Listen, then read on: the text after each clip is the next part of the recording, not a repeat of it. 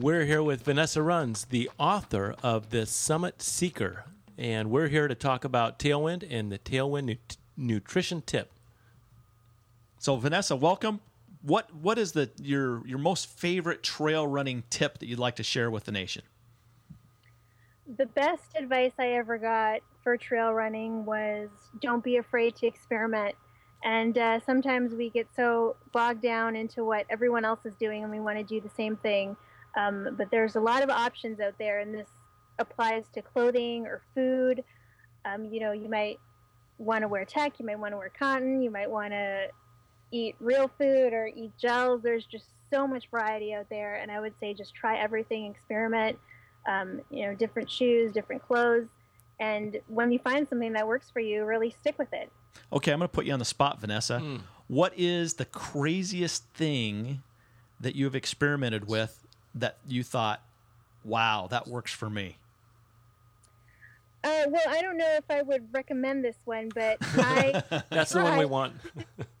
it was a big experiment, but I tried for the very first time. My first time wearing Hoka's was the last 50 miles of one of my 100 mile races. Mm. Uh, and just my, I thought, well, well, you know, my feet aren't feeling so good. Maybe I'll try these brand new pair of Hoka's that I've never worn before in my life.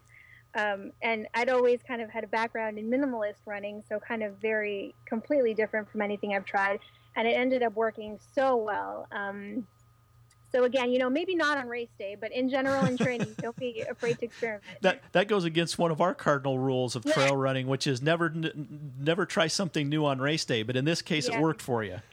Yeah, it did. Thankfully, it could have gone bad, but it, it worked out pretty well. Hey, Vanessa, I- I'll tell you, I've done that on two um, 100 mile runs, and that is the last 50 or 40 or so, or whatever that last stretch is, to slip into a pair of Hoka's. And for a set of feet that have been pounded and beaten, it really feels good to put them inside that big cushion.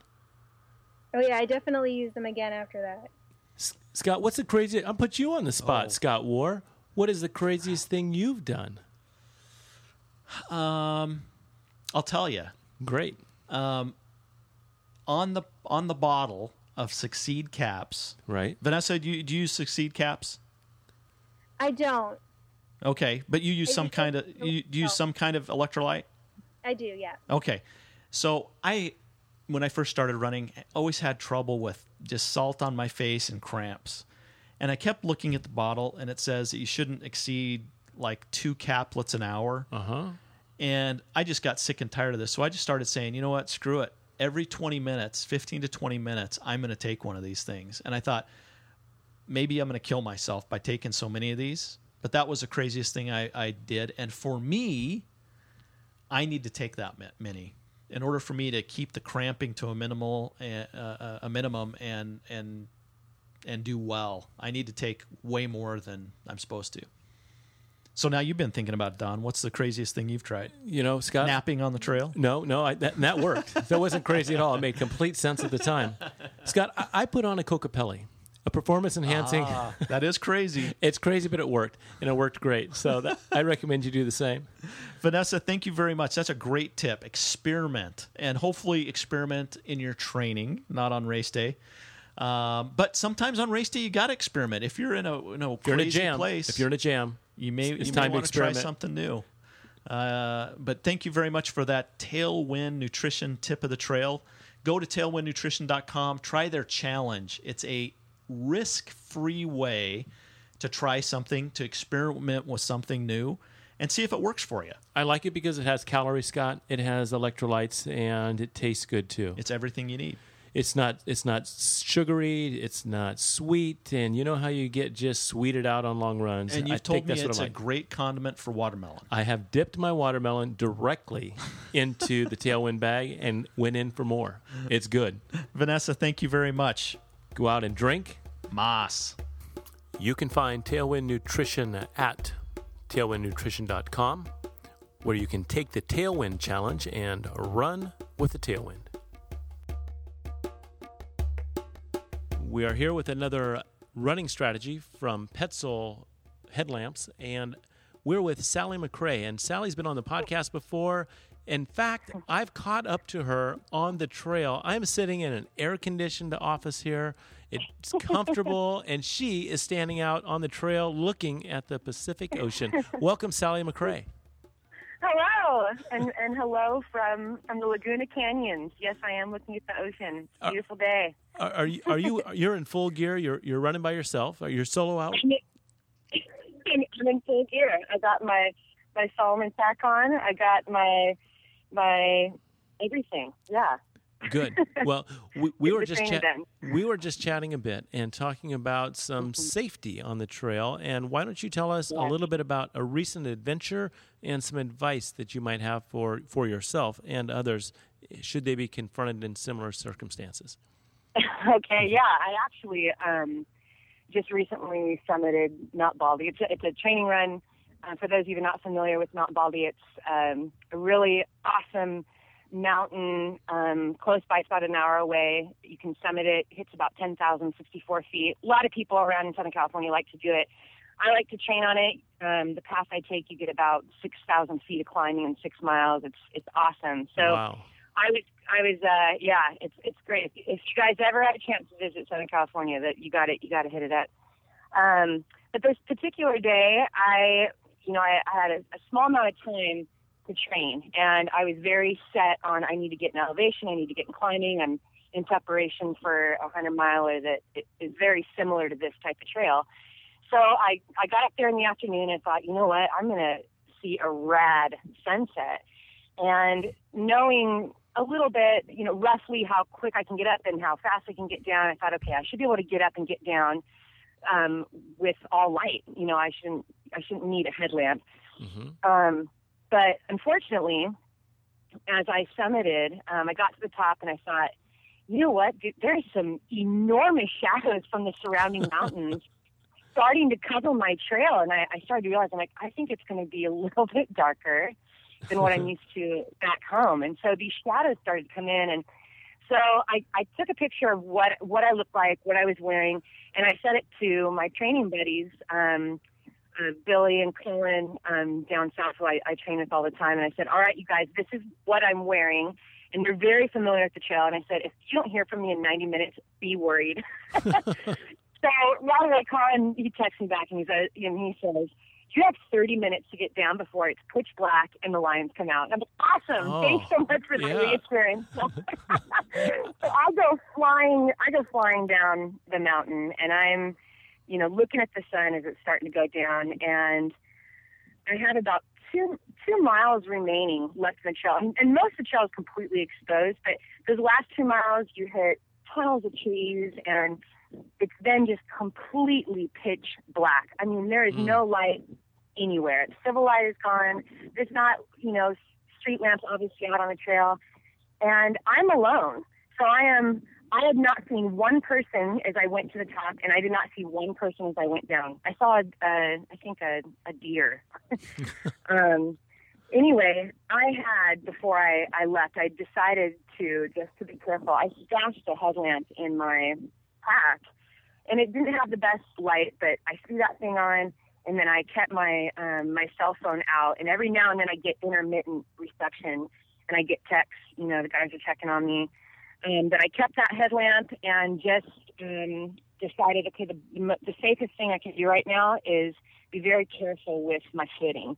And so I shortened my steps, made my steps really short. I picked up my feet as best I could, put my eyes on the trail, and just focused on getting back at the car. Obviously, yes, I am thinking about animals. I'm thinking about one bad step and I twist my ankle and what's going to happen. But you know, worrying at that point wasn't going to do anything for me. My my goal at that point was to get back to my car quickly and just to focus on moving forward. So. I guess my, my tip of the tray, you know, the, mo- the most important thing is if you're going somewhere solo, always pack for you know, stuff like that. Pack a light, whether or not you think you're going to need it or not. Um, I had, I did have extra water. That was good. But then also, if you're able to bring a phone, if you know some people are so against that, but having kids and just hearing tons of stories of pe- people getting lost on the trails, even the most experienced ones, I bring a phone, and it was really helpful to say, "Hey, this is what I'm wearing. This is where I am, guys." Um, you know, I'm sending it to my friends and friends on on this trail. They know exactly where I am and you know checking in, and that was that was the best I could do. I wrote a little bit. Of, I wrote a story about it on my blog. It's called. It's titled 10,064. That's the the Mhm. elevation, peak elevation of the height. So you can read a little bit more about that. But um, yeah, safety first. I know that's a cheesy cliche, but seriously, safety first in, in all we do. So, so there you go. You're absolutely right. You know, I've been out on runs where I think, you know what, there is there's no chance I'm going going to need a light for this, and then mm-hmm. something happens. Either I bump into a few people and we chat it up a little bit, and and I'm not thinking about time, or or I take this, oh, I just want to go off on this little spot, or or I get turned around and get lost in this little spot, or you know, you name the number of oh, reasons, and, and they're all there. And and all of a sudden, I'm racing the sun, trying to get back home, thinking, "What in the heck did I just do?" Right. And, and so it's always smart if you're on the bubble, if you're even considering it, to throw a headlamp in your pack so you have something, because it's not they're not that heavy, and it could be the difference between you know making it back or or trying to to feel your way through, and and there's there's nothing worse than that. hmm I also like your I also like your your thought about you know we like to be minimalists at least a lot of us do and I am not bringing a phone because you know doing that is, seems anti-trail but you know Yeah. what there's there's especially solo there's things that can happen to us out there we can twist an ankle that can happen we can Yeah. you know, we can hit our head on something that can happen. You know, Mm-hmm. uh, Scott Warr has uh, um, gone underneath a tree that had fallen across the trail and picked his head up too early, and he had a gash across the top of his head that made it look like he was. Uh, um, well, it's a good picture. Let's put it that way. You, there's a lot of blood from the scalp, and Oh man. things happen to us and think of the phone what does it weigh it doesn't weigh much maybe think of it as training Yeah. you know on race day you don't have to carry it but on but when you're when you're out there training and especially if you're alone then it's i don't think it's a bad addition Yeah, and and you know what? Just to further that, I mean, I wouldn't be able to do, be able to do the tip right now, would I? that's right. We couldn't do this if you didn't have your phone with you. But here's what i want to know because it's becoming it's becoming nighttime. Did you bring a lamp? Because you could get called on a training run to do to do a, a podcast tip right right. I mean, you- exactly. you- People bring your phone. You know, and Don's going to call you. you didn't know at the beginning of your run that you know anything could happen and this is one of the things you could get a text and hey do you have a minute we could do it we can uh, talk a little strategy Right, right.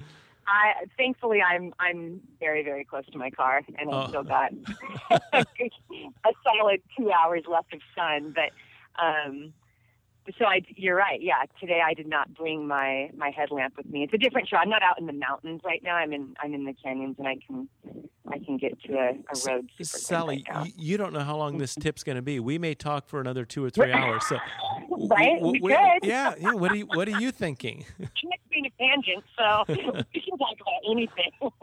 that is true. But what, what's what's certain is you need a decent headlamp, and and whether it's an early morning run start, so you can maximize your opportunity to train, or or whether you're trying to stretch out that evening time and you don't want to compromise your miles, get a decent headlamp, and and they're light, and they, they don't they don't weigh much.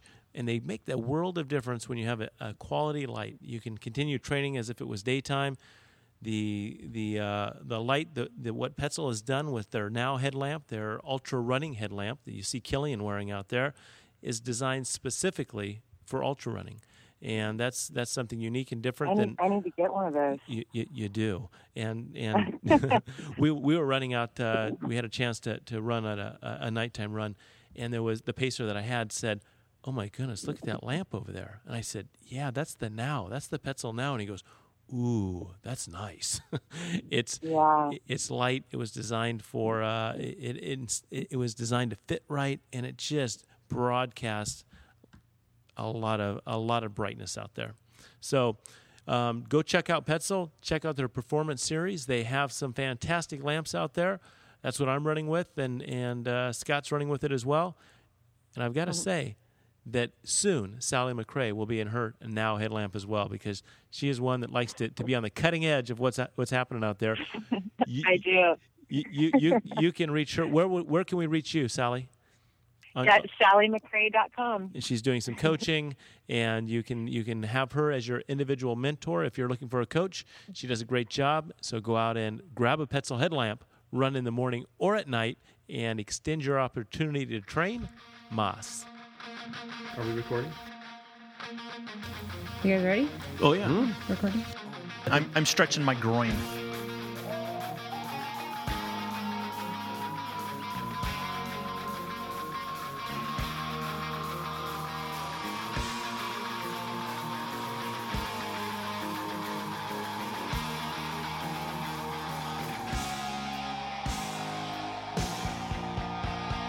and action I- I'm ready. I'm ready. i see you i see you looking at over your shoulder as if you're about to be overtaken by a, a, a an angry receptionist See that just proving I'm I'm not in my office. oh yeah nice See hey back there. Okay, Warren, here's what we'll do. Because I can see behind you, this will be the cue. Can you see me? This is the cue that you're about to be overrun. All right? Where- That, where that can means the militia has come. I'll be waving my hands. Very I've, nice. I've just got a wall here to run into. All right, Scott. All are right, you here we go. Okay. You have Warren's topics? I do, but I don't even know what gonna- they it's- are. It's not going to matter. don't even know what they It's are. It's not going to Okay. matter. We're just going to go. I, I'm glad has them. Okay. Hey, hey, Warren, let's have you uh, kick this thing off, would you?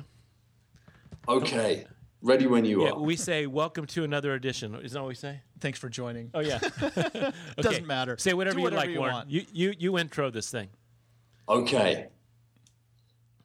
Thanks for joining and welcome to another Trail Runner Nation. It's a truly international nation this morning, as nations probably should be, really.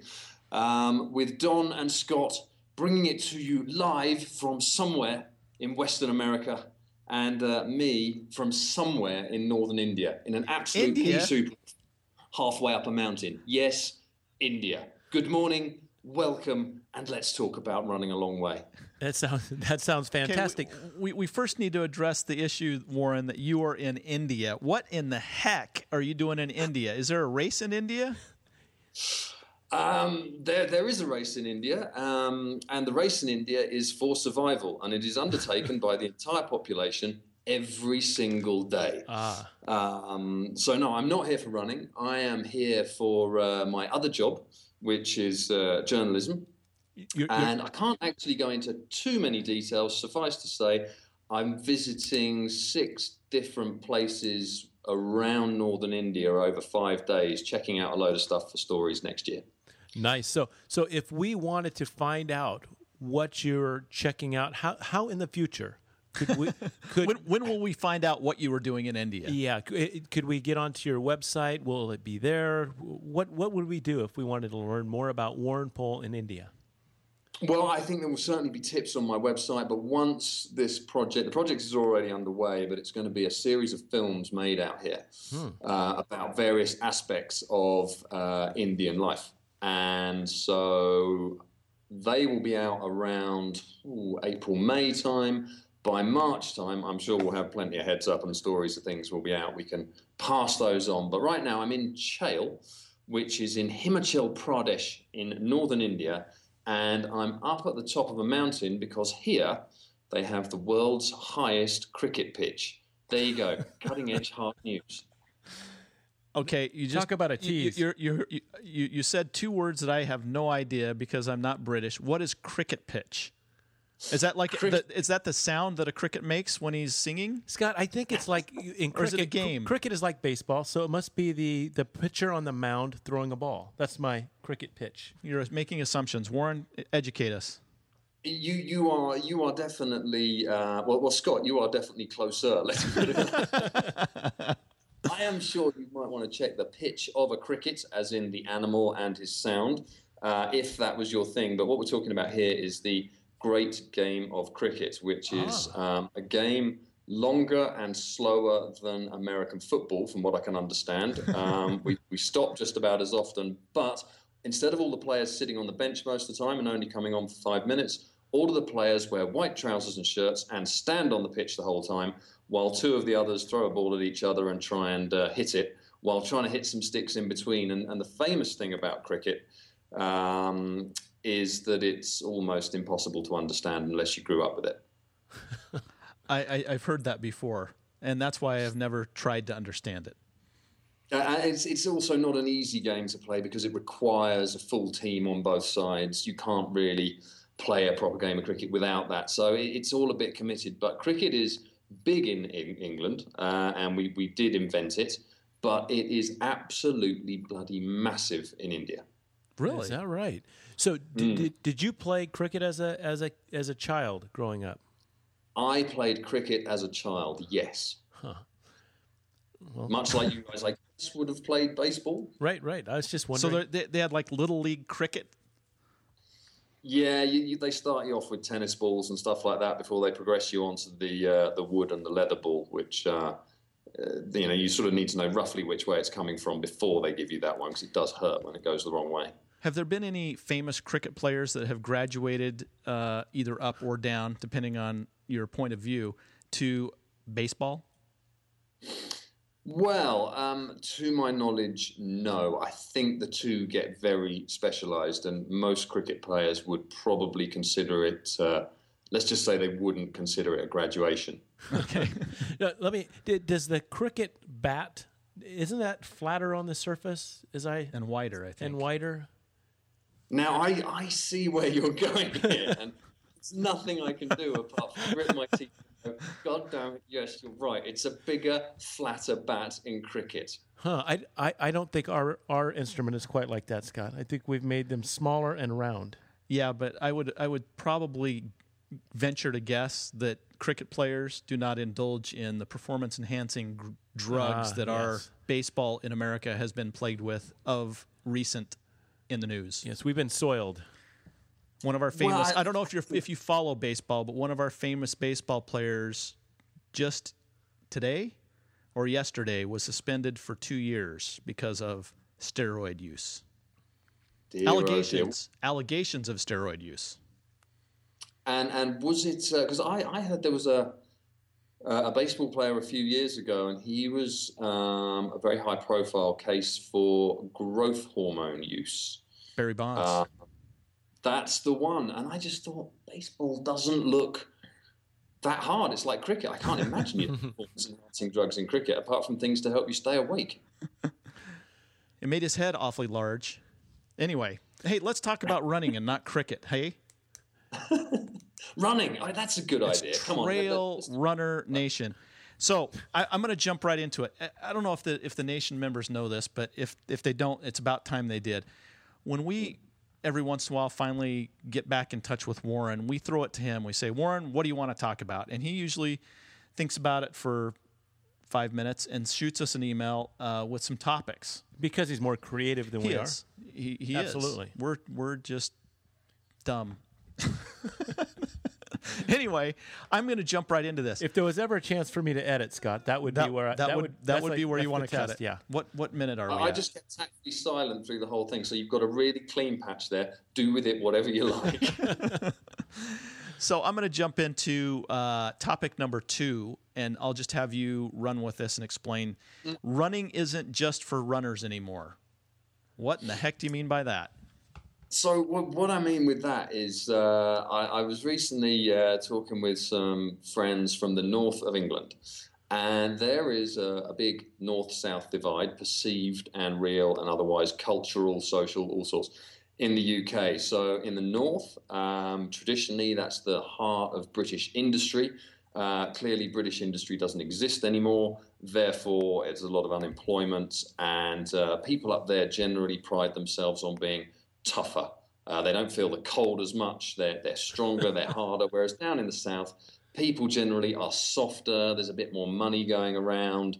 Um, they're a bit more, I don't know, fancy and all that sort of thing. So when it comes down to running, uh, the north is also the heart of British fell running, uh, which is, uh, do you have fell running over there? Uh, we we talked a little bit about fell running. I'm drawing a blank. What is fell running? Fell, fell running is basically the I know I practice- fall a lot running. it's like if you fell in the past and you were running, this, this would be it.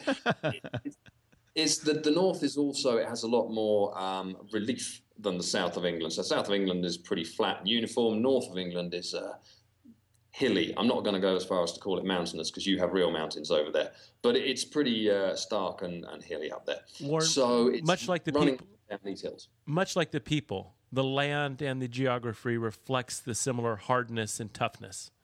You're absolutely right. So It- all of that goes together, and their favourite thing for running up there, it's been going on for, for generations, is simply uh, right. Here's a really big hill. We're going to start a race at the bottom of it, run to the top, and come back down. It, It's trail running, really, by without the trail, but with all the, the the ground and the challenge, the rocks, the obstacles, and these races can be quite long. Traditionally, they're about five to ten miles maximum, and um, I can't even remember where I'm going talking about fell, fell running. fell running. Well, actually, let me throw in a little thing, and I'm going to show my ignorance of international running. But I was just following um, uh, on Facebook the uh, Salomon running, and they were p- doing a a segment on, I guess at the Mont Blanc. There's a fell run. Is that? Am I right? Uh, there's, there are several races that would be similar to fell runs out there. Yes. Okay, and they were just showing this one run where Kilian killed the the the record, and it, it was actually. Real, I think I showed you this video, Don. All these people are just like huffing and puffing up this hill. They're using uh, trekking poles. I don't. What do you call them in Britain? We, we would call them, uh, that, I think that translates to trekking poles. Okay, trekking poles. and and and and they show all these people just huffing and puffing up this really steep hill, and then they show Kilian, and the guy doesn't have any poles, and he's just like flying up the hill. But I, and I was thinking, well, it's not time for Mont Blanc yet, the Tour de Mont Blanc. And then I, of course, did a little more research, and I realized this was just a, a race that they run to the top of the mountain and back, or something like that. So Ma'am, is that a vertical mile? Is that do they do that out there, or is that somewhere else? it may be. I don't know. I'm not sure. I think there's a lot of, about running that we don't know. Wh- where, where, where, where do you reside? Are, are you in the north side or the south side of, of England? Okay, so I'm I'm in the, the south side of England, Ah, uh, uh-huh. which you would know if you if you came here by the fact you can understand me speaking. Ah, okay. I see. So- I, I do have family roots from back there, just before any of those hard northerners come down and decide to punch me in the face. Um, but yeah, I, I am I am from and reside in the, the south of England, and, and as a as a, a contrast, south of England running could be dominated by the London Marathon, uh, which is like uh, clearly it's like the New York Marathon. It's uh, it's huge. It has people dressed as rhinoceroses and giant babies, and it has thousands of people in very expensive kit. Most of them, uh, you know, achieving personal bests but doing it quite slowly and spending quite a lot of money to do it. I mean, an entry to the London Marathon is typically forty or so pounds, but most people pay much much more because there's only a small number of places at that price. Um, and in the north of England, you could classify running by fell running. Uh, a load of blokes would turn up in a field. It wouldn't matter how cold it is. They'd all be wearing their old shorts, their old shoes, and possibly a singlet that someone gave them once. Uh, they might have a cup of tea. They would enter a fell race, typically costing between two and three pounds, and uh, they would run as hard as they bloody could up this mountain and back down again, shake hands, and that would be it for the day. So that, that, that, that is the difference between culture in the north and the south and, and running in the north and the south. And this is what I was talking about with these guys when we started thinking in the north, you kind of need to be a runner. The, the culture is that fell running type culture, and kind of if you did it, you, you because your your brother did it, because your dad did it, because your grandfather did it, and you've always run. Uh, whereas if you're a person who ran and got injured, or ran and found it was difficult, or ran and found it just just didn't work for you somewhere or another, there wouldn't be a sort of safety net of running that would catch you and go, no, come on, you can do this. It would just be the simple fact, like, uh, you're not a runner, it's not for you. So the people who become runners in the north are those who are naturally adapted to it and who grew up doing it. In the south, look at the London Marathon. You've got people who basically couldn't run at all signing up for a marathon three months before because their neighbour did it, they've seen it on TV, some celebrities did it, and they go, well, what the hell, I'll try. And then the beauty of technology, through wonderful things like yourselves at Trail Runner Nation, people like me who aren't those born natural runners get to learn about running and realize they can do it. And that the barriers that come to them through injury and mental attitude or whatever can be overcome by sharing this knowledge. So that that that boils down to the the big debate, and let's talk about this for a minute: nature versus nurture. Okay. Ah, because the three of us sitting here, um, I would say of the three of us, and and I hope I don't offend, um, of the three of us, who is more designed to be an ultra runner? I sh- I'm probably the least I would- designed I to would be a s- runner. I would am- say Warren. I, I, looking I, at him. I, I was going to say that. I didn't want to offend my friend Don here because he's a pretty talented runner. But you, just by you know getting to know you and looking at your your body style, you look more like nature made you to be a runner. Where you look at me and I'm one of those guys that that you probably see at the beginning of a race and people are going, "Who's he? Who is he crewing?" we're, we're good aid station workers. yeah. We're designed for that. I'm here to break down the the starting uh, uh, starting line. We have quick hands and compassion. So, so what's your stance on nature versus nurture?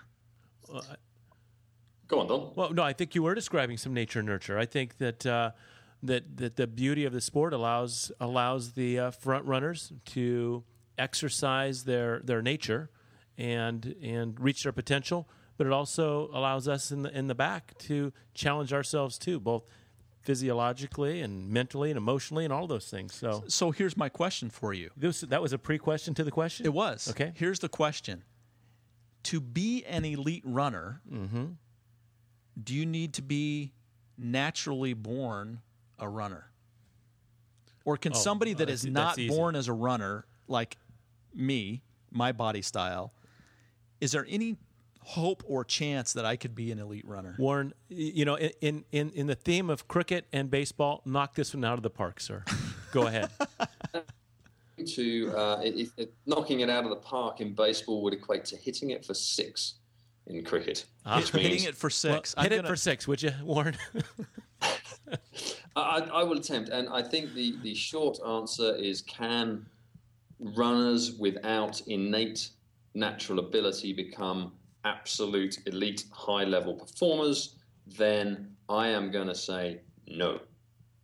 Uh, uh, for a variety of reasons. The first one being if running is not in your nature, you invariably don't come to it early enough to develop the um, all over strength and, and technique and, and abilities and fitness to genuinely reach that elite level.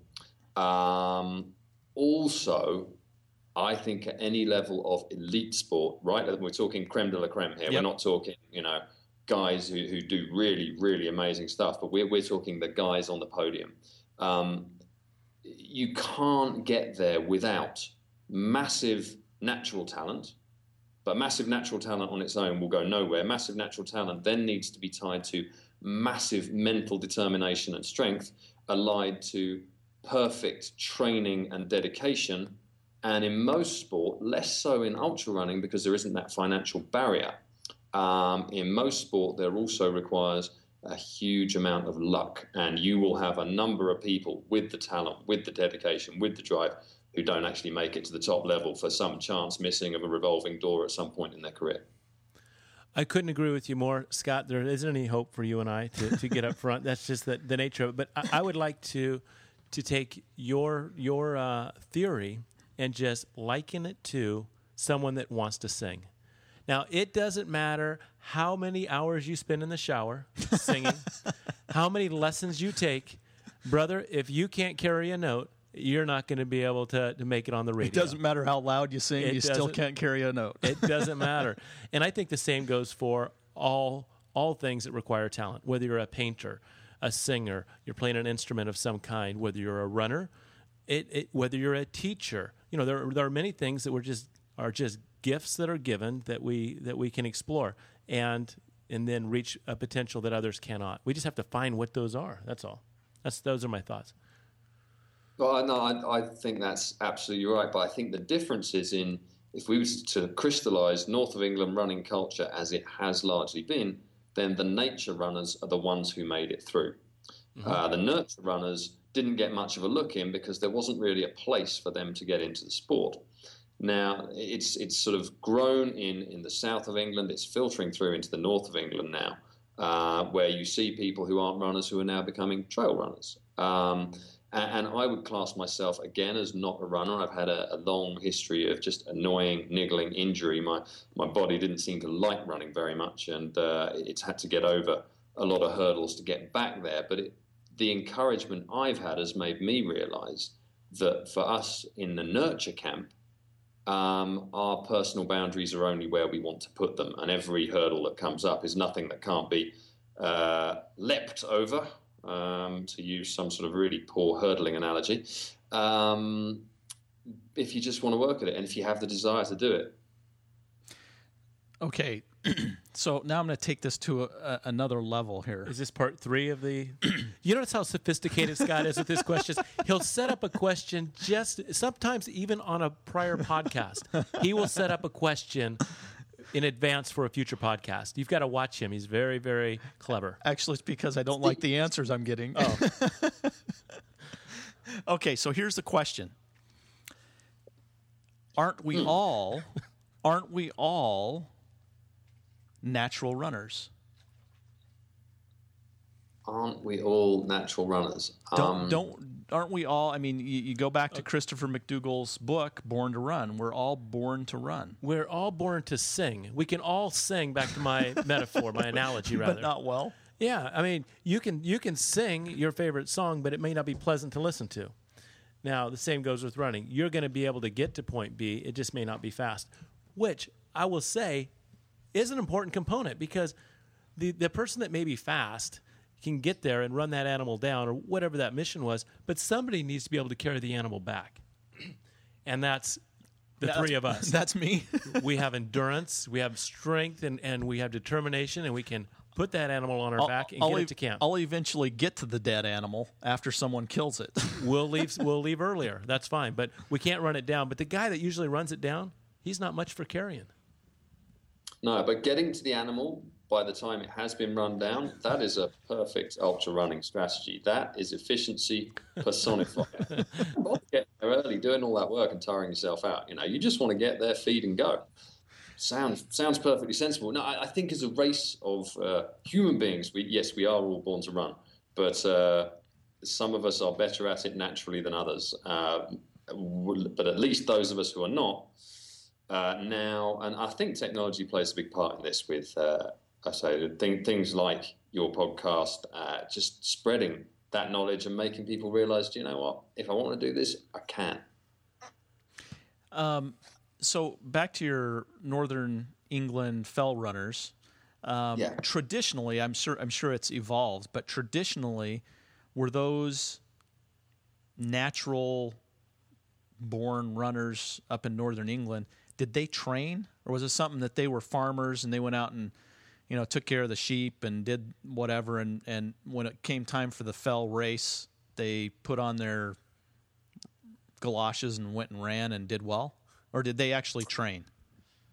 They trained, yes, they, they definitely did train. Uh, and, and within that sort of uh, natural group of runners, you had varying levels of ability, but we're talking everyone's pretty good and above. Um, and so the ones at the front would be training, but it would be that sort of gritty, hard northern training, which would involve riding 10 miles to get to a race, sorry, running 10 miles to get to a race, then winning it, then running home, or, you know, running to work and taking a 20 mile loop on the way back. Uh, that, that sort of training, as well as um, one, one of my arguments for, for saying that southern runners are actually harder than northern runners over here was the fact that for them, well, you know, you live and, and a lot of them are they're, they're farmers, there's a lot of fell runners. They're, they're like mountain goats. They're on that terrain the whole time. They walk out their back door and there it is. Whereas if you're a soft southern runner like myself, you've got a 300 mile drive followed by a massive disadvantage because you're not on your local territory. And the only hills we get in the south of England are really little molehills. So, uh, yeah, they, they have that natural environment combined with hard training, can just combine with a sort of a culture of it. And, and that culture accepted the natural runner, and it was harder for the unnatural runner to break in. But I think those boundaries are changing now. That's what I was going to ask. Can can you, as a as a soft Southern runner, can you go up there and and maybe? I mean, what is the the the attitude now? Do they embrace the Southern so- softies, or are they say, "Hey, softy, why don't you go have a crumpet and leave the fell running to us"? there, there's, there's, a bit is that is that right? Did I pronounce crumpet right? You absolutely pronounce crumpet right, and uh, that that would be the kind of thing a soft Southerner might go and eat in between a skinny double latte somewhere in some poncy coffee bar. Um, the, the things are changing at, both ends, but I, I think the, the man-to-man embrace has a long way to go in, in the north of England. A, a handshake and a, and a steely look in the eye is about as far as it goes up there, and that expresses most emotions. Um, so no, but they're, they're not telling you to go home either. There, there might be a degree of, oh, look at this posh git turning up with his posh trainers or, or something like that. Um, but it would never be vocalized, and really you'd be judged on on your running and how you were as a person. Um, so I, I, think any real resilience is not. You, you, can happily be a softie from the south and go fell running, and you might get a couple of funny looks, but uh, at the end, if you finish the race, it doesn't make any odds. So is is the dress code for a northern versus, versus southern runner very easy to distinguish? You could look at a person and go easily, he's from the north, he's from the south, based on their attire. Yeah, if they're wearing old stuff that's inappropriately cold for the weather, um, and they look like runners, they're probably from the north. If they're wearing too much new stuff that's inappropriately hot for the weather, they're probably from the south. Does anybody from the north have a GPS watch on? Unlikely. Mm. Probably be seen as a, a sign of uh, weakness, I think. to wear a piece of technology, certainly weakness. I can understand that. Even if there was fog and visibility of about 10 meters, it, it would not be done to, well, I mean, a watch, frankly, is probably pushing it a bit.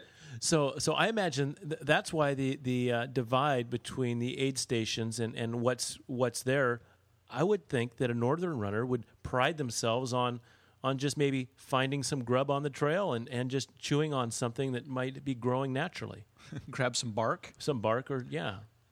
Yeah, they'd possibly just put some, uh, you know, some cake or some sandwiches in their bag if it was a really long way, or in their pocket. Um, but they, they, they wouldn't be much for stashing themselves full of fancy, glossy-looking gels or, or anything like that. But um, I mean, looking at this this north south divide here, we, we have got a we're global. Uh, what what about the US? Is is there this divide in, in, the kind of runner who turns up with all the gear and doesn't really know much but really wants to have a go versus those who feel they've been doing it forever and it's, it's their God given right to be running this race? Well, I, you know, I, I, I was hoping that we could talk about that because as and I just want to take it to the East Coast and and, and talk a little bit about that because um, people may not know because this is that that I, I believe England actually came over to our place, right? Is that is that how part of this started? Yeah, I, I think you guys sent some folks over. It, it, sort of started promisingly and ended badly. so, not anything in the British Empire. As you guys hopped across the pond, what's amazing to me as this divide, which I knew nothing about in England, um, that you've described, and I could see there's quite a division. And I look at our original colonies and, and then our southern states. My goodness, there is as similar to the dialect that you're talking about, where you can listen to a person and say clearly he's from the north versus south. We have the same thing over on this end, as you as you know. Someone from Boston, New York, sounds much different than Georgia or from from the Carolinas, Louisiana, from Louisiana, much different, and yeah. and the cultures d- dynamic different. But when you get further, you know, west, we seem to be more homogenized. Were you going to talk about running differences? No, I just... just wanted to talk about people and culture and food and and you know all the different things. I think that's amazing. So I think you guys, when you came over, brought that with you. This north south thing. It all started with you. Are you blaming Warren?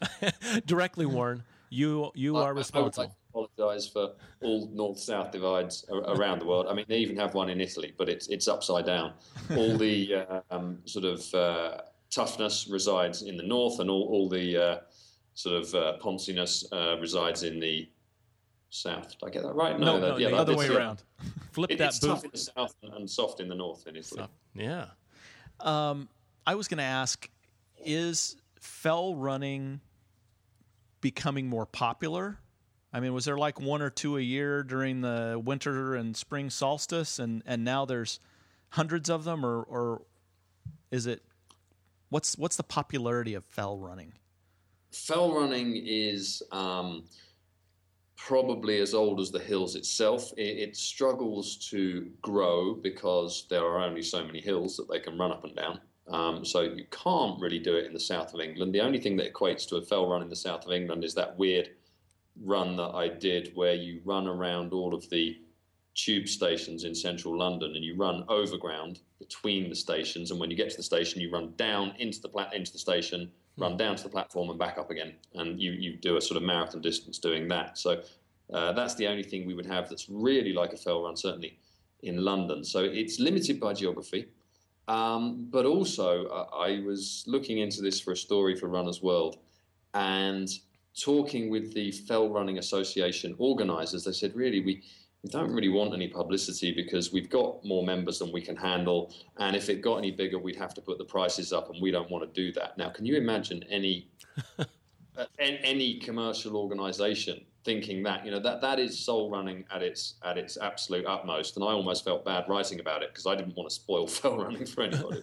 Well you, you, know we talked about culture and that was one of the things in culture that we talked about the fear of a sport becoming more popular. This is with bob crowley. Yep. and um, we talked about as as popularity grows in influx of participants from other cultures come in and dilute the initial and the original um, quality and character of the sport. So they were they're yeah. they're smart people over there at Fell. at Fell. Fell.com. yeah, I'm not sure there's a website. I mean, you could probably find the British Fell Running Organisation, or is it association? I can't quite remember. It, if I if I can find it, I'm linking it. I already wrote wrote a note down. But but to any any global runners out there, if you find yourself in England and you have the chance to run a fell race, do it. it it's an absolute, you know, it, it's a running experience that, that everyone should. You might not enjoy it at the time; they're normally very brutal, so they're over pretty quickly. And uh, I, I, would just highly, highly recommend it. I can't re- recall. Did you say you've done one or two? I, I have done some, yes. Uh, mostly they have done me, but I, I have. Let's you know. Let's talk as as we have the wisdom of of Warren here. Um, let's talk about what do we think back in the day, back before more before the written uh, history. Do you think they were racing back in the day? Do you think they were doing similar things where they they gathered on a on a Saturday early in the morning and and uh, took out their their the bladder from a deer or something as to carry water and, and ran around like I mean just for sport, not just for, for sport, not, not for just for sport, livelihood, but for sport. I, you know, I don't know. I'm in two minds here because the Indian experience proves that um, there's not so much of that. You know, sport is a leisure activity, and leisure is a privilege conferred by you know the more money you're able to earn, and suddenly you have this thing called free time, and then you can instead of eating to survive, you can work on well, I can already eat to survive. How can I eat to perform? Whereas when you are in a situation of eating, working, and living to survive, anything else comes a bit secondary. However, people culturally uh, have always found ways to enjoy themselves. And uh, what better than going thrashing yourselves up and down a hill with mm-hmm. a pig's bladder covered in blood? So I'm going to say yes. God damn it. Fell running in England has been going on since the earth was created. you heard it here first.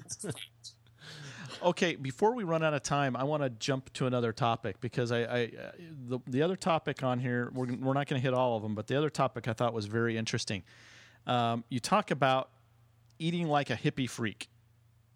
Ah, yes. So so so migrating from eating like a hippie freak to now you're eating for health and talk about your experiences and and what's happening with your physique.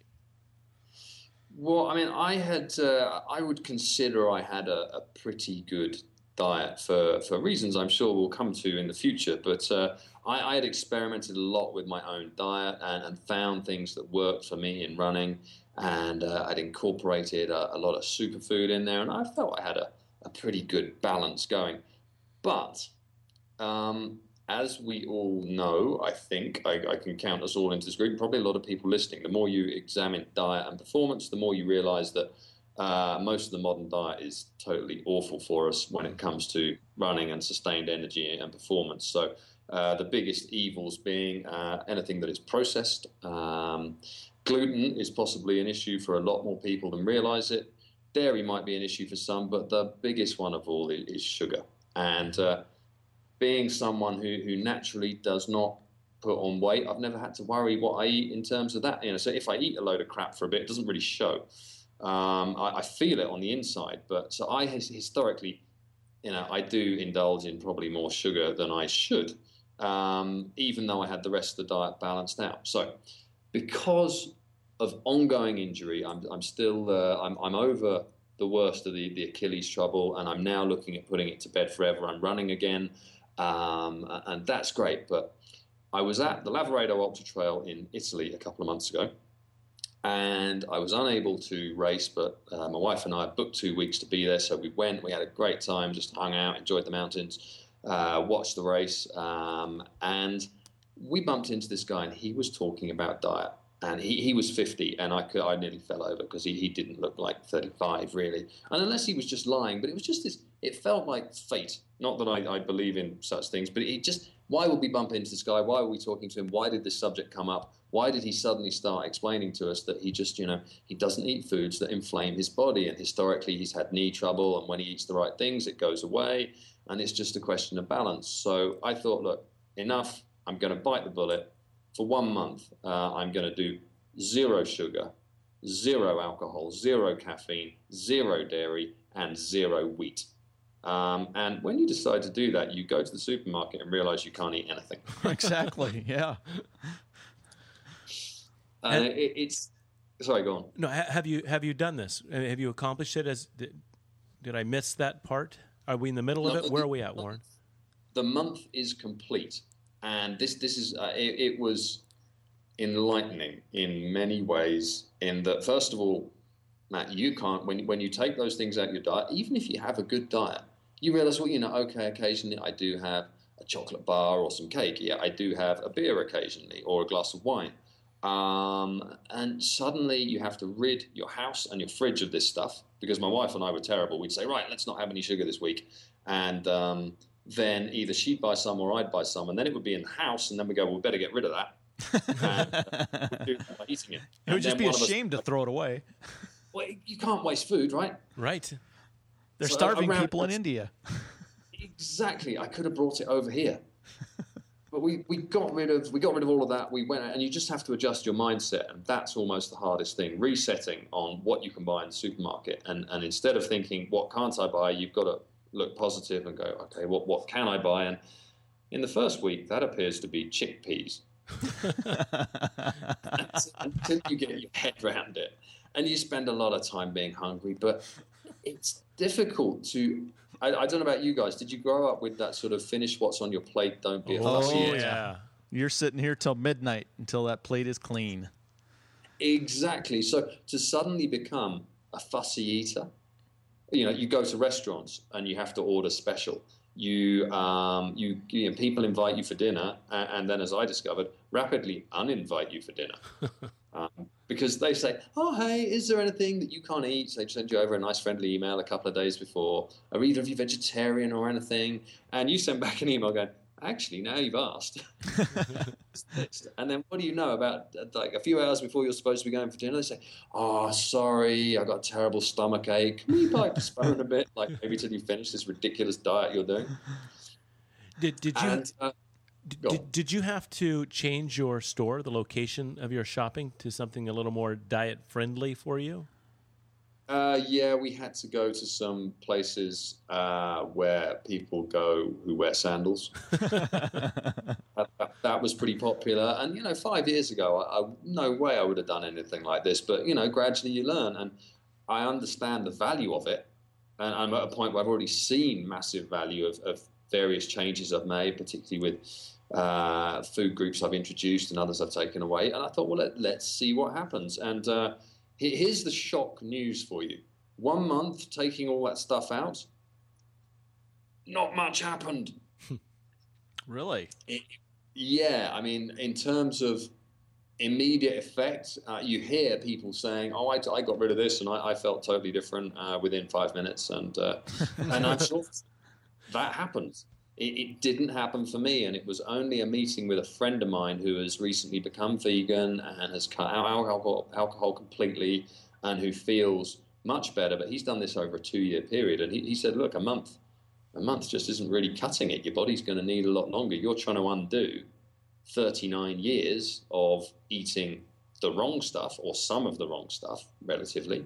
You're not going to do it in a month. You you need to go longer. So uh, I'm at the point where I'm debating whether to do that. But having come to India, where you would think this is the land of vegetarians, chickpeas, dal, fresh food, not very much alcohol, all of that good stuff. It hasn't been corrupted too badly by crappy Western food and sugar. Um, this would be the perfect place to continue my diet. And I thought that until I got here and realized that 90% of the stuff I can't eat without, without it killing me. So I basically just need to eat whatever I can just to get some calories in. Hmm. So, so are you? Uh, I guess you already answered the question. Are you continuing the diet right now? You're not because there's not enough variety there. Correct. Uh, the, the variety is here, but um, the hygiene is not for the softer Western palate. Okay. And that means that you have to be very careful what you eat unless you want to spend your time welded to the toilet rather than doing the stuff you're here to do. So did your what, what experiences did your wife have? As not not necessarily with well, the we're, toilet. We're assuming that your wife did the diet with you, right? I, I, yeah, I, I, I think that she has. Oh, she she did the diet with you. Uh, were you listening She to his did- story? Yeah. You you've got to do it as a team thing. I think it's just too bad otherwise. And uh, yeah, she she's vegetarian already, but like me, sweet tooth and other stuff like that. So we, we would always have a bit of that going on, regardless of how clean and healthy the rest of our diet. She loves her coffee, being Italian, and so uh, it was hard for both of us. Most of the conversation in the early days centered around, "Can you feel anything?" And the answer, "No." Can you feel anything? And, and we- we'd plow on, but there's there's definitely something we're getting towards the end, and, and there is a, a feeling of uh, increased lightness, I, I think, which is possibly down to weight loss because you're not eating anything anymore. I'm not really. Um, it's, it's hard to, to find that balance again, but I would like to continue it in a less extreme vein. And I think for me, I would really like to keep the sugar out and, and the processing out, and allow you know occasional with the others because I don't seem to have any strong reaction to any of them. Did you did you mention um, meat? Are you eating any meat, or did you cut the meat out too? No, I, I am I am happy to eat meat, and uh, always have been, and uh, same goes for fish. Uh, I don't have any moral dilemma with that. Um, but if you go too far into this world, um, or, or others would say not far enough, then you can definitely get down to the point where, first of all, all your meat must be uh, organic, um, and, and then you start finding out about really how it's farmed, and then you probably don't want to eat any of it at all. Um, so that that that I, I don't see me fancying going that far because for now life's complicated enough, and you know you're busy, and, and if you travel around a lot or you work, you know everyone's got their time pressures. I- Do you really want to dedicate that much time to your diet to, to split the difference between being 99% good and 98% good? I mean, I think I'd be really happy with being 85% good. You know. I'm all for that. You, you, you say your wife's from Italy. Now, now that I know more about Italy, is she from northern Italy or southern Italy? She is from northern Italy. Uh huh. That explains. So she's a lot, yeah. softie. A softie. Two softies. You have a pair of softies. Got it. So here, here's my question. You, you said that you really didn't sense a difference. Um, do you think that the, the the the change was gradual enough that maybe there was a difference you just didn't notice? My my question for you is this: and Scott doesn't have the answer he's looking for yet, Yeah. so he's going to continue. So I'm going to asking continue to ask the question. So I, I have done the same thing where I've cut out a lot of uh, the carbohydrates, the processed uh, stuff, and the sugars. I, I'm a big proponent that sugar is not good for you. and diet soda. I, just wanna I throw yeah, and diet soda. Just want to throw that in there, in case, Uh, in case you didn't know, Scott. Yeah. Okay. But but here's the thing, you know, I I it was very difficult to give up sugar, um, and I didn't notice a big difference. But the one thing that I over time noticed was I didn't crave sugar. So somebody would say, "Hey, would you like a chocolate?" And normally I would say, "Yes, can I have two? To you know what? I really don't want any of that. It didn't. It Yeah. didn't sound good to me. Did you, have you noticed that? I, I, I definitely noticed that. I mean, I couldn't agree more that sugar is I, I believe, the, the worst thing in our diet, uh, both for health, uh, long term and otherwise, but also for endurance. It, it, it's the worst thing we could be using. And um, I, I really enjoyed the. I, I'm still finishing actually while I'm over here the podcast that you've been doing with Phil Maffetone. Mm-hmm. Yep. Uh, I love that because it was Stu Mittleman's book, which he wrote about burning fat for endurance, called Slow Burn, and he'd worked with um, Phil Maffetone a lot to, to learn about that. Uh, that was what first set me into realizing that hey, you know, sugar's probably not the answer here, and, and endless carb ingestion is not the answer either. Um, so I, I couldn't agree more. And I, I, my occasional sugar hits were sort of they, they were fine in that they didn't affect me physically or visibly. And you know, when you're doing a lot of exercise, I, I'd love. There was a quote from someone on your your podcast not so long ago. I, I ultra run because I ultra eat. You know, you can kind of Yep. put that's Jimmy two Dean. together. That was Jimmy Dean. Uh, I, I, I really like that one, and and you know I would have been in that camp before, but I'm like, actually now no, this can be better. And yes, I felt good not having sugar in my diet, and uh, those first couple of weeks were hard, but once it's out, it gets an awful lot easier. Now, I, I realize that we're on a video call and you're in India and we're over here in California. But I got to tell you, you look good, Warren. I think your complexion, just your aura, you look energetic. I think it's working. I think you're selling. I think you're selling the diet short. Well, I, I you you may be right. I thank you very much for that. I would like to say that both of you look absolutely gorgeous this morning. Yeah, it's lavishing. And those Trail Runner Nation visors, get yours at www.trailrunnernation.com in fetching white or blue. Really, You have no with your- pride. You have no pride, do you? So it, all we have to do is compliment Warren, and he'll be he'll Yeah. be he'll be he'll be hawking the gear. Plugging our website. Nice. We're, we're on it here. it's know. like scratching a dog and getting him to Well, you know, kick his leg. I can't remember if it was if it was uh, Dr. Maffetone or maybe it was uh, this video series on YouTube called the Skinny O- the Skinny on Obesity, um, and I'll link that. But someone said that that that sugar is more addictive than heroin, and it's probably one of the most abused substances on earth. That was the heroin dealer on the corner. Ah, you, This you, won't, have a bad. problem- Yeah. you won't have a problem with this. fine. We'll fine. You've had a Mars bar, right? This is just like that. um, yeah, no, I, I, I think it, it may well be if it's not if it's not as addictive as heroin, um, whi- which by all accounts is less addictive than cocaine. Rats, when given cocaine, will keep hitting the bar to get cocaine in the experiment until they're dead. Whereas heroin rats actually survive much longer because heroin sends you to sleep, so you kind of have a natural uh, night and day cycle. Anyway, that, that's a bit of an, an aside. But um, For your running tip. yeah. If you're a runner and you want to keep your life together, heroin is your, your class A drug of choice. Um, but sugar, no, ab- absolutely uh, not a good thing, um, and largely uh, allowed to slip under the radar while fat was possibly unreasonably demonized. Um, and then it's thrown into absolutely everything because we like the taste and we do respond to the taste of sugar, which must be that addiction element. Um, so the more sugar manufacturers put into stuff, and I would include pretty much all sports nutrition in there, then uh, the more we want it. And uh, under the guise of sports nutrition, hell, we've even got science telling us it's good, and uh, a reason to eat as much as we like. Um, but that, that's probably a topic for another day. And a famous Um, a, fa- a famous nanny, a British nanny, said it helps the medicine go down. Uh, a spoonful of sugar. Now, she never said how big the spoon was, did she? And she was a flying nanny, and you can't really trust them.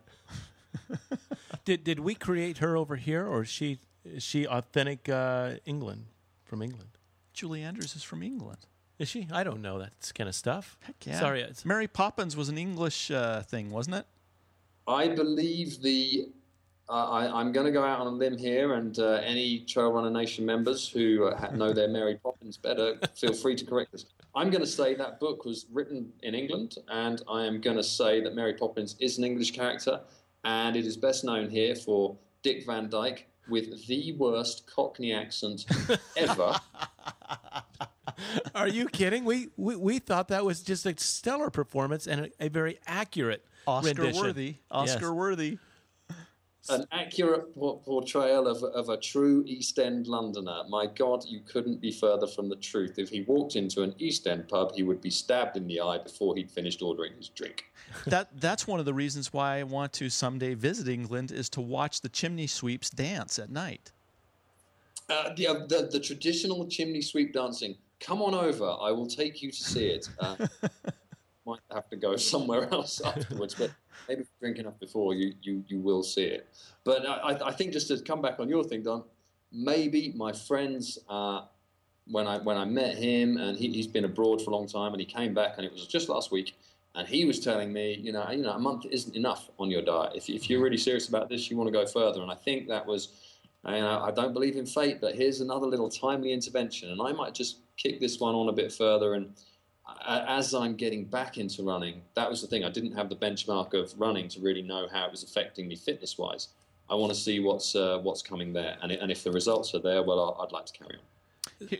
Scott, that was a redirection from a professional. Did you see how he took it from Mary Poppins and oh, right yeah. back into? It's because he is a professional. I know it. I just Mary wanted... Poppins was very anti-professional. Okay, all right. Here's my question for you, uh, and and I think that that I see this a lot. You know, you see somebody that does a diet, whatever that is, and then they become this evangelizing nuisance to the rest of us, saying, "Oh, you need to do this because it it, it works so well for me."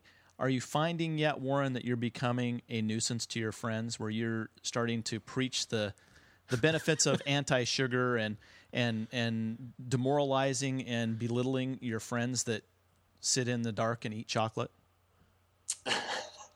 Yeah, nuisance. That is is the word. Um, let's. I, I really that puts me off the diet more than anything else. It, it makes you potentially a nuisance, and uh, I, I, that I find quite difficult. In that, first of all, you know, you, you can. It's it's all right not drinking. Um, it, it's all right not uh, having dessert. But when you're getting to the point where you're, I can't eat that, or I can't eat this, uh, I just need to eat that, or I brought my own food. Um, socially, I, I, find that can be a bit much, and I, I, would like to remain normal within that context while still, you know, keeping a balance with what I want. So, uh, and the preachy side, uh, you've got to be careful. I find with runners, it's okay. You know, they get it. They understand you're doing this for performance but you notice my, my title for the topic eating like a hippie freak. And there is that element that my god how, how weird has life become when, when you're really starting to eat like this. But as an aside it's becoming less weird because i did a job recently and it was a filming job. Uh, we were a few days in italy and traditionally film crews i'm sure they're the same over there they're not healthy people you know, these are guys who, who spend their lives on the road, traveling around, eating in service stations, smoking, drinking coffee, uh, Red Bull, whatever it takes to do the 18 hour days and get up again and do the next one, um, and then boozing hard until they fall over at the end of the job. And I went thinking, man, this is a crew I haven't worked with before, and I'm not eating all this stuff, and I'm not drinking, and it's all going to be a bit weird. And instead, what do you know? One of the guys was uh, like a semi professional climber. Another one was a very high level climber. Another one was into his running. Another one was thinking about veganism. And the one guy who was still mainlining Red Bull coffee and uh, cigarettes looked at us and, and, said, What on earth's happened to this job? I feel like I've walked into an episode of Men's Health or something. You know, as you were saying that, Warren, it made me think of, of really all the things that we're asking our bodies to do on the trail that maybe we owe it to our body to be be a, a bit more selective with our nutrition, you know, and and not just take advantage of how kind our body is to us because it will do it on Red Bull and cigarettes and, and all the things you're talking about. Somehow it still takes that processed sugar in and allows you to do your sport. And so I think I've been taking advantage of, of my chemistry and uh, and our genetic, you know, makeup, I need to be a little kinder. I need to I need to make better food selection. So, although I don't feel you've been preachy, I hear the message. So well, I think it's good. I need to do that. And I, I will say, I think I, am going to just be reiterating what you said in a much simpler and concise way. Well, you had, you, you had the chance of me laying it out. It's joking. easy for you, Scott. Go ahead. I'm joking. No, it's good. We give each other a hard time. Um, no, it, you know, our bodies, if you think about it, is a machine. Right. And what other machine do you know that can take in stuff that it's not supposed to convert to energy and, and can convert it to energy? Uh, you know, you'd never, you know, fill your gas tank full of ketchup. This is more concise and shorter, Warren, just so you know, by definition.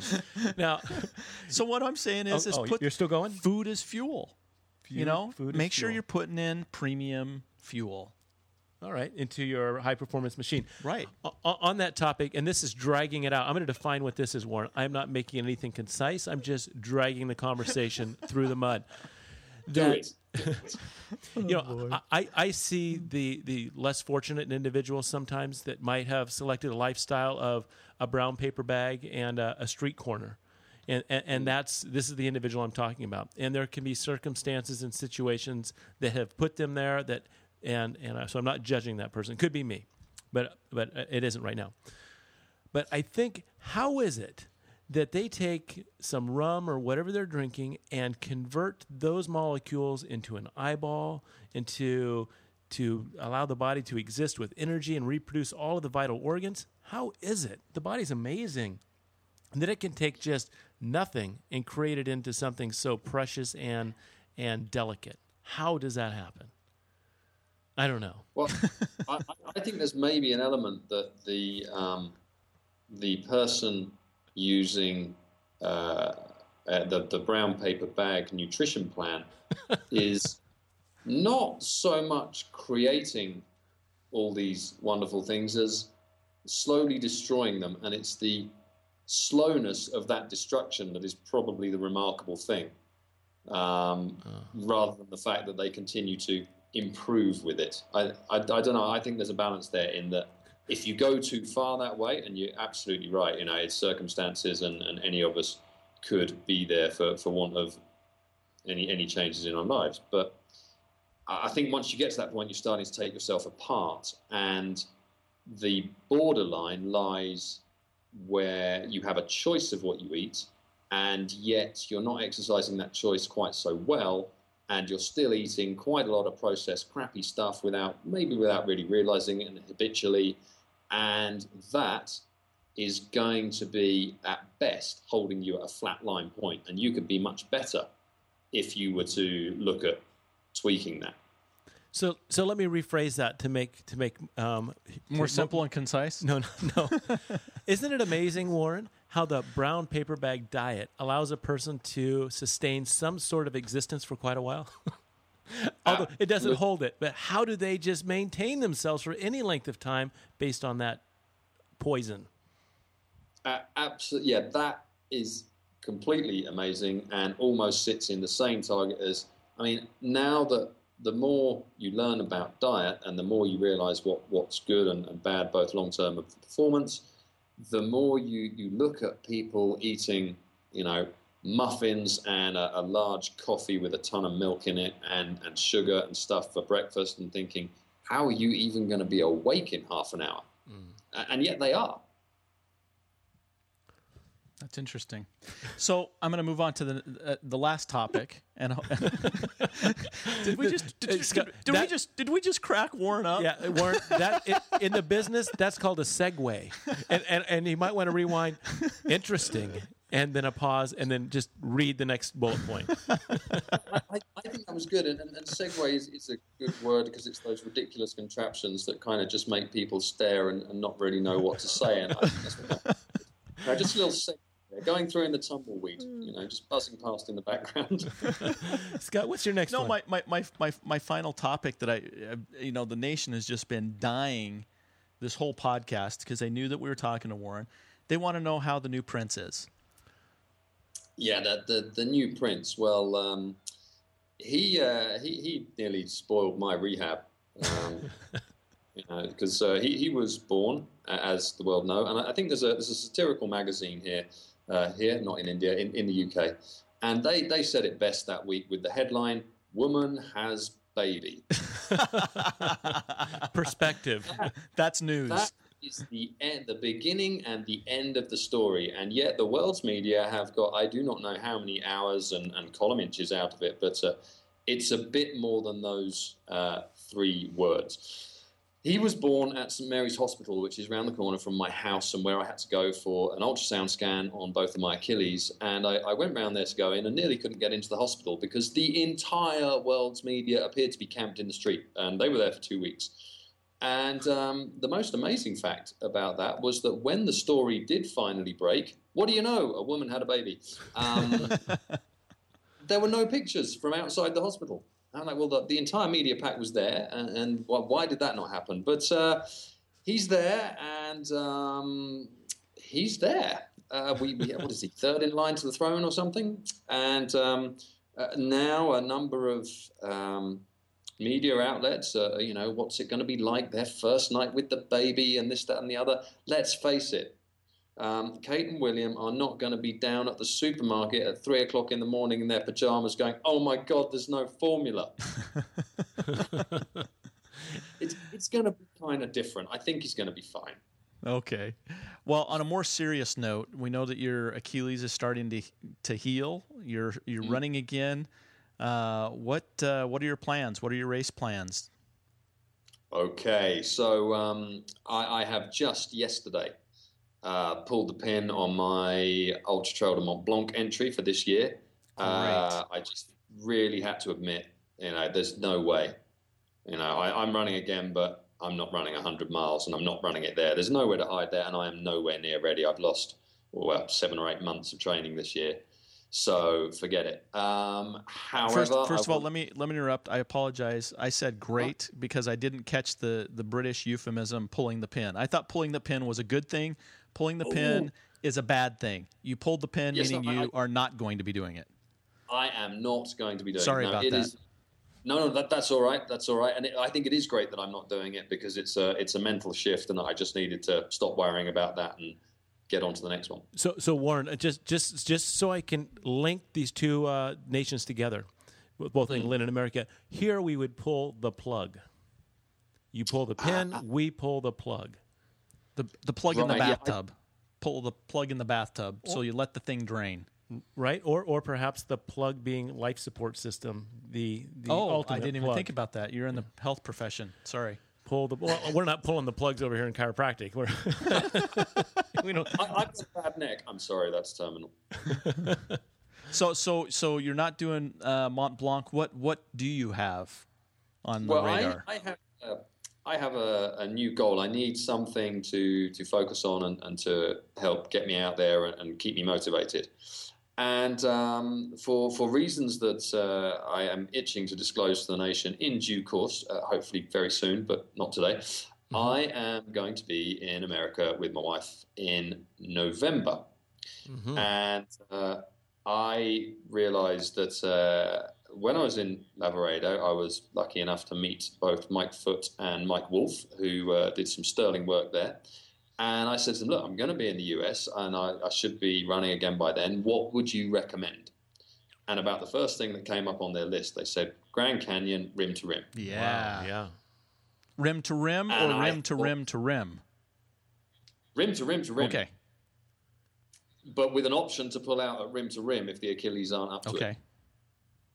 Um, I don't know how that works logistically at all. I'm, but I'm just and it, it's going to be my 40th birthday while I'm out in uh, in the US in November. So I'm figuring on my 40th birthday, run across the Grand Canyon. That that's a really nice goal to shoot for, and to say, right, I'm back in a place where I can put my Ultra de Mont Blanc entry in and try and get myself another place and make that the big goal for next year. So, uh, given that it's uh, that America place, which I, I think is quite near to you.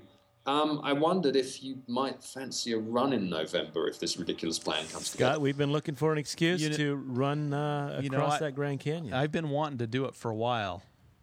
That may that may be that may be the one on my list. I'm commit. Do you, I'm, do you know committed. What, do you know what date? Do you have a date or time uh, frame? Uh, well, for, for anyone there wanting to send a, a birthday card, it's the 20th of November. um, so that, that's the one we're shooting for. Good. All right. Write it down, Scott. I'm writing it down. 20th of November. All right. Well, uh, that that sound that sounds like a good trip. I'd like to. Uh, did did we receive an invitation or did we invite ourselves on that, Scott? No, have he- to- he- did he he- extend that? yeah, he's Okay, I'm going to be that. careful about That's that. Good. an, an invitation to uh, to come and run in your own back garden. Um, but I, I have no idea how this works logistically. I've just seen it, and I, I think that's probably ignorance is probably best at this moment. But, You know, we um, have a good friend named James Barstad who has done it multiple times and puts All the together. logistics are taken care yeah, of. he. We'll we'll talk to him and find out how to do it. He may even come. Pretty certain you head east, and then when you level out, you head west. you go down and then back up. Okay, yeah, yeah, down, along, up, turn around, go back. I, I've, I've read a bit about it, but it just looks. I mean, what what a way to see uh, one of the greatest natural wonders on earth. And I, I saw it as a ten year old, and I, I went, well, that's a big hole. And I was more interested in the fact that my first real time in America then that uh, you had bubble gum that was shaped like hamburgers. I was more interested in Ah, I remember that. Yeah, those were good. Individually wrapped, I believe. Correct in their own cellophane. In- in- individually wrapped in, in little styrofoam boxes. So I, I would like, I would just love, love to do it. And if you guys are up for it, I think we could make a hell of a hell of a road trip and uh, a bit of a trip around. It would be uh, it would be podcast worthy, no doubt, And, an so- honor and, to run and an to run with the the the mayor. the mayor. Run with the mayor. Very good, Warren. Now, now talking with- with running with the mayor, and I know we're, we're coming to end of time here, which is perfect. Uh, this morning, I am running with the major. Ah, He, he is the major of the local uh, military school, who uh, it, it's on their land that the world's highest cricket pitch is. So, given that the clouds have cleared this morning, I'm going to go for a, a run around the perimeter up there with the major and uh, check it all out.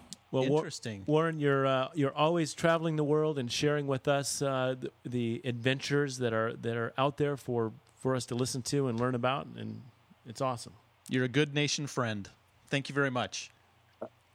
Thank you very much for having me. As ever, it's a, a a pleasure and a delight to catch up with you. And uh, I realised I can't believe it's like over a year ago. I think we did the first podcast, and uh, I've really enjoyed just hanging out and getting to know you guys. And if we can, uh, if we can pull off a run in November, well, that would be uh, the icing on. Well, if Not that we'd have to take, of course, too much sugar. good, you, you might want to pack your own uh, uh, nutrition for the, the course if you're going to be I, I might have an idea for that. We'll, we'll, we'll come to it. I'm sure. excellent. Okay, good. I think I know what you're hinting to, and we'll keep it right there for now. Trail Runner Nation members, grab your Trail Runner Nation handbook. Wait, there's a handbook? No, and and uh, get a co- Warren, you need to write a handbook. You're the writer. Write a nation. Yeah, I'll, I'll, I'll, I'll, I'll get on it. You know, I'll, um, I'll work on it. It might be a bit rambling and short at the moment, but let, let's let's cook something up. good. Go to uh, We Are Nation on Twitter. on Twitter. Go to the website uh, You know what, wearenation.com. Warren? I live for the end of these podcasts because Don looks at me like he's never done this before in his life. I've never done He it the same twice. What, what's what's our website address? I have it bookmarked. I really don't have to. I just go scroll to the thing, hit he that. doesn't even know. What, uh, anyway, I just love this part because Well- he, he he goes to finish and he looks at me like I'm gonna finish it. he, you're definitely my, my safety net, and I and I lean on that quite a bit. But Warren, I, what what I've noticed is there's a different call name for the Twitter place and the uh, Facebook and the and the website. All three are, are unique and different, and so that's confusing to me. It, it, it is this this confusing landscape of technology. It, it's difficult, you know. Um, but uh, if people were just in the phone book like the old days, wouldn't it be? easier? Left foot, right foot. That's what I do on the trail. That's what I know. I put on a Kokopelli. Um, sir, make sure that uh, you're wearing your Kokopelli as you're going to run with the major. You will find that Of your course. your uh, Achilles, both of them, will respond and treat you well. What? Yeah, just there's. Is that- a is that all you there. wanna do? I just didn't have any final wrap. We'll go out and run. Moss.